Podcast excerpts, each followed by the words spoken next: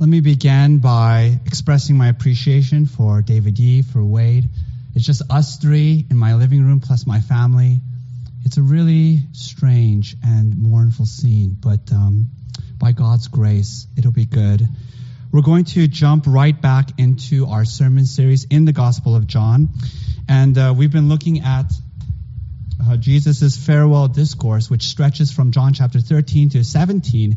And this is uh, Jesus' final set of teachings to his disciples. And so we're going to look at John 16 today. If you could, um, it's printed for you in your worship guide, or you could open up your Bibles. I'm going to read from the ESV translation. So I have four points, and this is the outline. Number one, we're going to look at this riddle that Jesus gives us. Secondly, we're, going to look at this, um, how our sorrow will turn, will turn into joy. Number three, we're going to look at the joy of asking and receiving. And then finally, we're going to look at this, the identity of this woman giving birth. Who is she? So let's begin. Number one, let's look at the riddle. In verse 16, at the very top of the passage, Jesus says, A little while, and you will see me no longer. And again, a little while, and you will see me. So he says, A little while, you won't see me. A little while, you will see me. It's a riddle. And we know it's a riddle because of the cadence, because of the rhythm and the beat of the words. And also because it's very pithy, and it's hard to see in the English because the translation is so clunky. But in the Greek, it's very elegant. Uh, it's less than half the words. There's a, there's a poetry to it. And notice also that the riddle is repeated three times in full. It's very noticeable. Jesus says it at first in verse 16. The disciples repeated word for word in verse 17. And in fact, they reference it again in shorthand in verse 18. We won't count that. But then finally, Jesus says it again, word for word, in verse 19. Three times in full across four verses. Are you starting to get the picture? The disciples are supposed to be stumped by this, and in fact, we see them very befuddled. And so let me solve the riddle for you. It's not a difficult riddle. If you're familiar with the gospel story, um, it will be very obvious, which is in a little while, Jesus will die on the cross, and his disciples won't see him. And then in a little while, Jesus will resurrect from the grave, and then the disciples will see him. That's the answer to the riddle. But here's the question why doesn't Jesus just say it like that, plainly? Why does he use language that is deliberately mysterious and cryptic? And here's the answer the answer is mystery is the point. The riddle, the, the befuddling riddle, is the point. And I think here Jesus is telling us something really profound. He's telling us that all suffering, he's telling us that all our travails will feel in the moment completely inscrutable and incomprehensible. It'll feel like the world has turned upside down. Nothing makes sense. And it'll feel like God is absent from it that he has abandoned you, that he has forsaken you. Think about the example, the, I'm sorry, the experience of the disciples. That very night, after a somber and jarring meal um, in the upper room, Jesus will lead them to the Garden of Gethsemane. And in there, they will see their master repeatedly casting himself down in prayer. They had never seen him like that. It would have been frightening. And then in the dead of night, suddenly soldiers arrive and they arrest Jesus. And Jesus allows them to take him to this complete sham of a trial, a total farce. And they would have seen Judas's betrayal. They would have seen Peter, of all people, Peter, deny him three times. They would have seen the crowd spit and curse at their master. And then finally, they would have seen the absolute horror of the resurrection, and all within 12 hours. The disciples would have been overwhelmed with grief and confusion, and the depths of their agony and their suffering cannot be put into words. But remember, for the disciples, there was a resurrection coming. Jesus said, Remember, a little while, and you will see me. And imagine that moment for the disciples. Mary and Martha, the first eyewitnesses of the resurrection, they come running to the disciples and they say, Our master is not dead, he is alive. Come and see. And so imagine, right, what it must have been like from that moment on. Everything is made clear. And what they thought was an absolute disaster ended up being the greatest thing that has ever happened. God redeeming humanity from the curse of Adam. Jesus Christ defeating sin and death through the cross, through the resurrection, but in the middle of it, in the middle of it, it would be beyond all human understanding. And so that's the first point. All our suffering, all hardship, all adversity, when you're going through it, it doesn't make any sense. There doesn't seem to be any explanation for it. And it'll feel like God has withdrawn his love and his presence from your life and there will be a darkness over your life. So that's the first point, the riddle. The second point is how our sorrow will turn into joy. Look with me to verse 20. Jesus says, You will weep and lament, but the world will rejoice. And here he's reminding the disciples of the hostility of the world to the kingdom of God. And then he goes on. He says, You will be sorrowful, but your sorrow will turn into joy. Now, every time you see those two words, weep and lament in the Bible, it is describing an intense sorrow. It is the sound of mourners at a funeral. It is this awful wailing. And Jesus here says something really radical. He says that sorrow, that weeping and lamenting, will turn into joy. And he gives us this imagery of a woman giving birth. And you know, Jesus is a masterful teacher because you know what this imagery is telling us? It's telling us that our tears, that our groans, that our pains, these are not death pains, but these are birth pains. These are labor pains. Do you see the difference? Suppose one night you wake up in the middle of the night and you clutch your stomach and you feel this intense abdominal pain. And it doesn't stop. It goes on hour after hour, wave after wave, the, the, the intensity of it increasing. What would you think?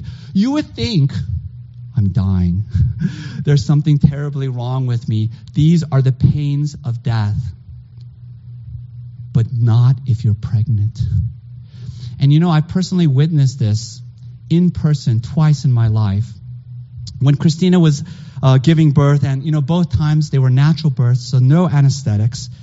She was in intense agony. I have never seen her like that. I've never seen her crying and groaning like that.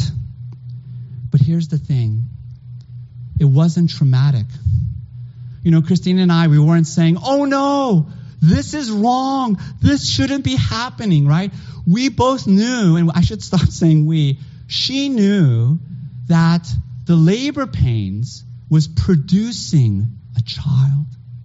She knew that her tears, her groans, is how it's the mechanism it's, it's it's the means by which judah and noah were coming into this world do you see what an amazing metaphor this is and what this tells us is that our suffering it tells us that our suffering is never meaningless it tells us that there's always a purpose behind it.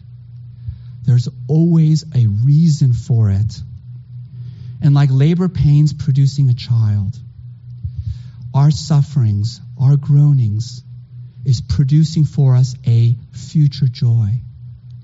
And do you know what that means? It means that you and I, you and I right now, we are in labor pains. This pandemic, these are labor pains. These are birth pains. Doesn't that fill you with hope? Doesn't that fill you with hope? But there's more. Look with me to verse 22. Jesus says, So also you have sorrow now, but I will see you again, and your hearts will rejoice, and no one will take your joy from you. So, what is Jesus telling us? He's telling us that this is a joy that cannot be lost. He's telling us that this is a joy that can never be taken from you. Because this is a joy that is not based on your circumstances. You see, the world has a joy too. And the world's joy is pretty simple. The world's joy completely rests on circumstances. And it's, and it's very easy, right? If you have good circumstances, you're happy. If you have bad circumstances, you're sad. Very simple.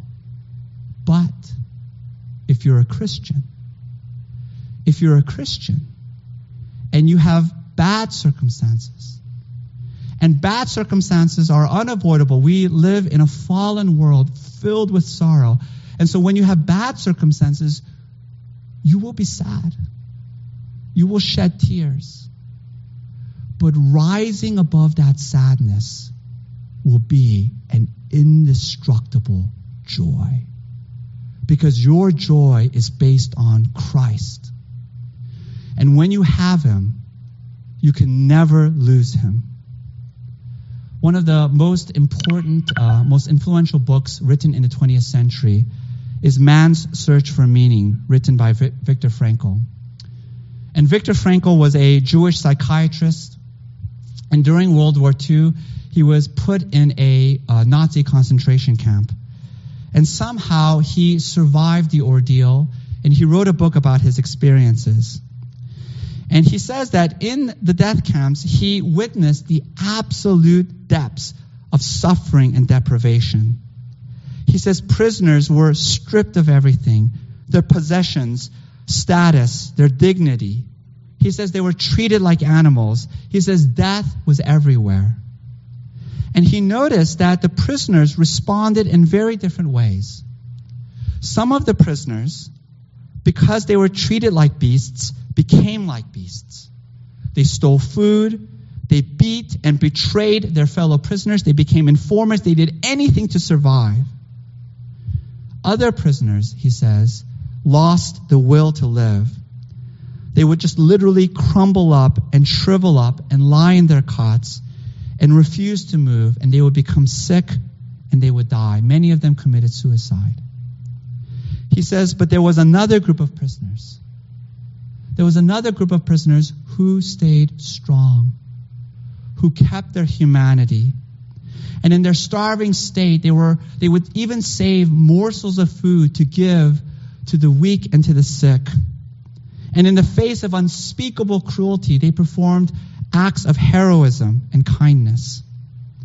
And so Viktor Frankl, he's observing all of this and he can't turn off his psychiatrist brain. And so he's wondering what accounts for the difference?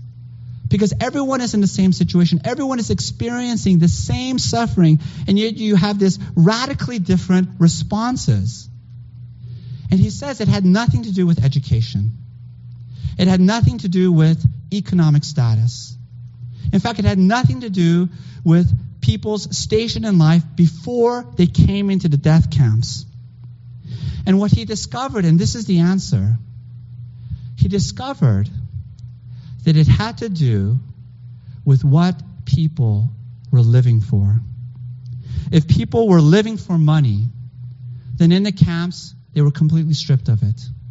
If people were living for their families, then in the, in the death camps, they were separated from their families and they would see their family members killed. If they were living for their status and their job, then none of that mattered in the camps. He said if they rested their life on anything perishable, on anything that could be taken away, then when they came into the camps, they didn't have a self left. They didn't have a reason, a purpose for living anymore. And he says the only people who kept their humanity, who stayed courageous, were the people who were living for something that couldn't be taken away in the camps.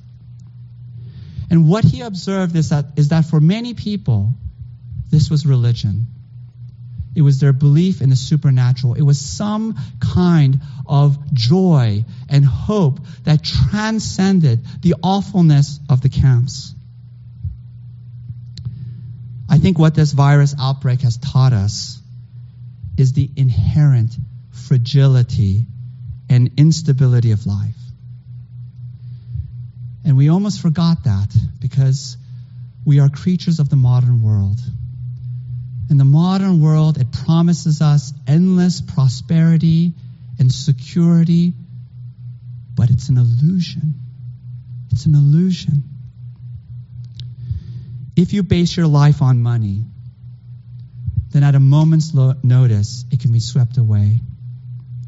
If you base your life on your health, on your job, on your relationships, on anything that is perishable, it can be destroyed. Only Jesus Christ can give you a joy that can never be taken away. Only His love, only His salvation is strong enough to transcend the tragedies of this life. And I think what this crisis should do for all of us is give us what alcoholics refer to as a moment of clarity. What are we living for? What is our joy based on? If you lose your job, if you lose your health, will you also lose your joy? Or have you found a joy that can never be lost, that will be with you to the ends of the earth? That leads me to my third point the joy of asking and receiving. So Jesus tells us that one of the key ways that we can receive this joy is through prayer. Look with me to verse 23. Jesus says, Truly, truly, I say to you, whatever you ask of the Father in my name, he will give it to you. Until now, you have asked nothing in my name. Ask and you will receive, that your joy may be full. So you need to know that this specific call to prayer is actually repeated virtually word for word all throughout the farewell discourse. It's really quite striking. Jesus says it in chapter 14, verse 13, again in 15:7, again in 15:16. He says it in 16:23, our passage right here, and then finally in 16:26. He says it five times in a single discourse, virtually the same call to prayer. What does that mean? Here's the interpretation it means it's really important. It means that it's central. It is central to the Christian life. It is central to a life of joy. And there's a lot here, so let's walk through this. Let's unpack this. And I have four points, four subpoints. Let me go through this quickly. Number one, Notice the lavish promise of this prayer. Jesus says, whatever, whatever you ask of the Father, he will give it to you. Notice, Jesus doesn't put a limit. He doesn't say, you can ask for this, but don't ask for that. Be sure not to ask for too much. He says, whatever you ask, it will be given to you. I feel like for many of us, when we pray, we're trying to protect God because we don't want to ask Him too much because that might mean that He'll fail and then He'll look back, He'll look bad, and so we're trying to protect His reputation. There's a legend that one day, uh, one of Alexander the Great's most faithful, uh, most long serving generals came to him and he asked Alexander for this favor to pay for his daughter's wedding. And so Alexander, he looked at his beloved general and he said, Absolutely, I will do this request. And so he said, Go to my treasure, ask for whatever you need, and the funds will be provided. The next day, the treasurer came to Alexander looking quite alarmed. And he said that the general had requested funds that would pay for the most lavish, the most extravagant wedding that had ever been held. That it was, it was, it was outrageous. It was beyond reason. And that the treasurer pleaded with Alexander to deny this request because clearly the general was abusing Alexander's generosity. Alexander paused and he thought for a moment and he said, Give my general everything he has asked for, every penny, because he does me two honors. First, he thinks I am rich enough to afford this request. And then, second, he thinks I am generous enough to grant it. Do you believe that God is great enough and generous enough that you can ask Him anything? What do your prayers say about God? Is the God of your prayers, is He a great God or is He a small God? So that's the first point the lavishness of the promise. Secondly, the alignment of prayer. Jesus says, Pray in my name. And so we are to pray in the name of Jesus. These are not magic words that make the prayer wor- work. But you have to understand that in the ancient world, um, your name is who you are. It is your identity and being. It is your, your character and your will. And so to pray in Jesus' name is to ask in accordance with his character, in accordance with his will. It means to pray so that your desires are brought into alignment with Jesus' heart. In John 15, verse 7, Jesus says, If you abide in me, and my words abide in you, listen to this, ask whatever you wish, and it will be done for you. In other words, prayer is a relationship in which your heart becomes like God's heart, in which you love what He loves, in which you value what He values. This is how all relationships work. You know, for Christina and I, one of our favorite, our, our most favorite activity is to take walks together. We love this. We love to go out and enjoy nature and, you know, hold hands and talk and just pour out our hearts to each other. It's wonderful. We love it. But here's the thing I can't remember if I enjoyed walking before I met Christina. And so here's the question Do I like it because she likes it? Or does she like it because I like it? And the answer is it doesn't matter. Because right now, we like it together and it has become woven into our lives, and it is the thing that we most enjoy. And prayer is like that. It's coming into the presence of God. It is seeing your heart come into alignment with Him. And when you're praying like that, it'll change your desires. It's going to change what you love. It has to. Otherwise, you're not really praying. Otherwise, you're, just going in with a list of demands. So that's the second thing, the alignment of prayer. Third, the joy of prayer. When you are so aligned with the Father that you ask the Father what He wants, I want you to know you bring Him joy. And His joy will become your joy. One of my favorite things to do is to read books. I don't know if you knew that about me. And I especially love to read books to my boys. And right now we're reading through the Chronicles of Narnia. And let me tell you, this is this is like a dream that I've been having for 20 years. Right now we're reading through The Silver Chair, which is one of my favorite Narnia books. And every night we have this routine. My boys say to me, Daddy, can we read Narnia? And I will say, Yes we can read Narnia. And it makes me so happy. But here's the thing who has the greater joy? Is it me in hearing this request? Or is it my boys in receiving what they have asked for?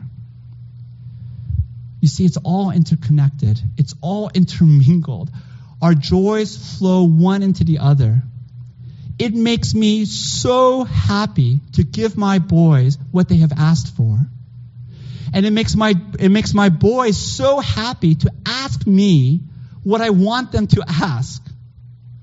Jesus says, ask and receive that your joy may be full.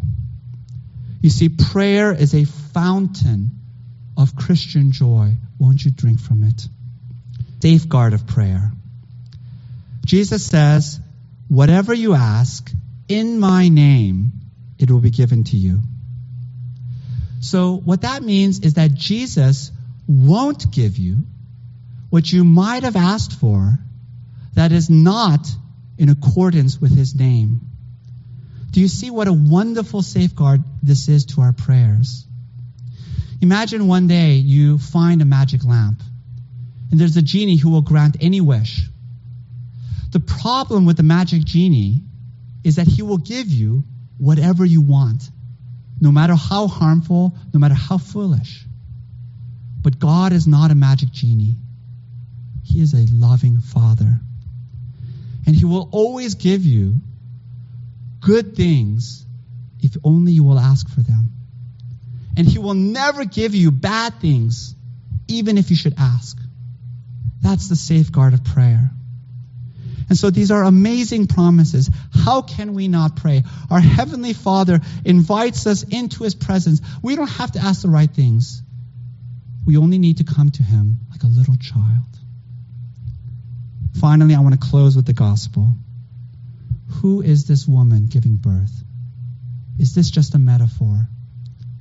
Jesus describes her in a very interesting way. In verse 21, he says, She has sorrow because her hour has come.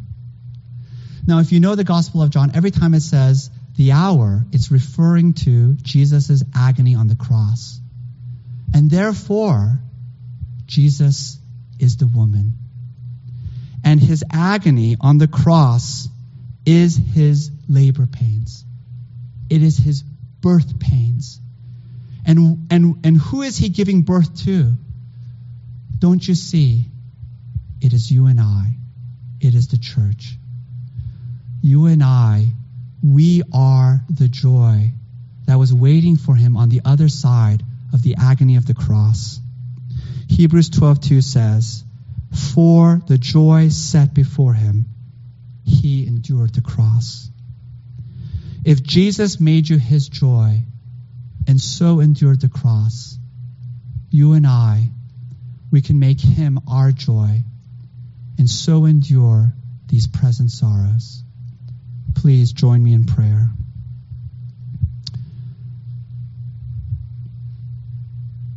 Almighty God, I feel like a little child.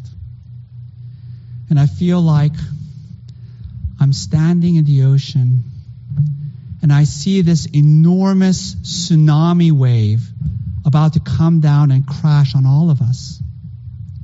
Who has the strength to stand? Who can endure such an ordeal? O oh Lord, have mercy on us. Draw near to us. Give us your strength. Pour out your love into our hearts. Comfort us with the Holy Spirit. We also pray for the world. The whole world is going through this terrible disease. Lord, would you please have mercy on all of us? Would you please heal this land? And through this terrible pestilence, may there be much good that comes from it. May there be open doors to the gospel. May there be healing and reconciliation. We pray all this in Christ's name. Amen.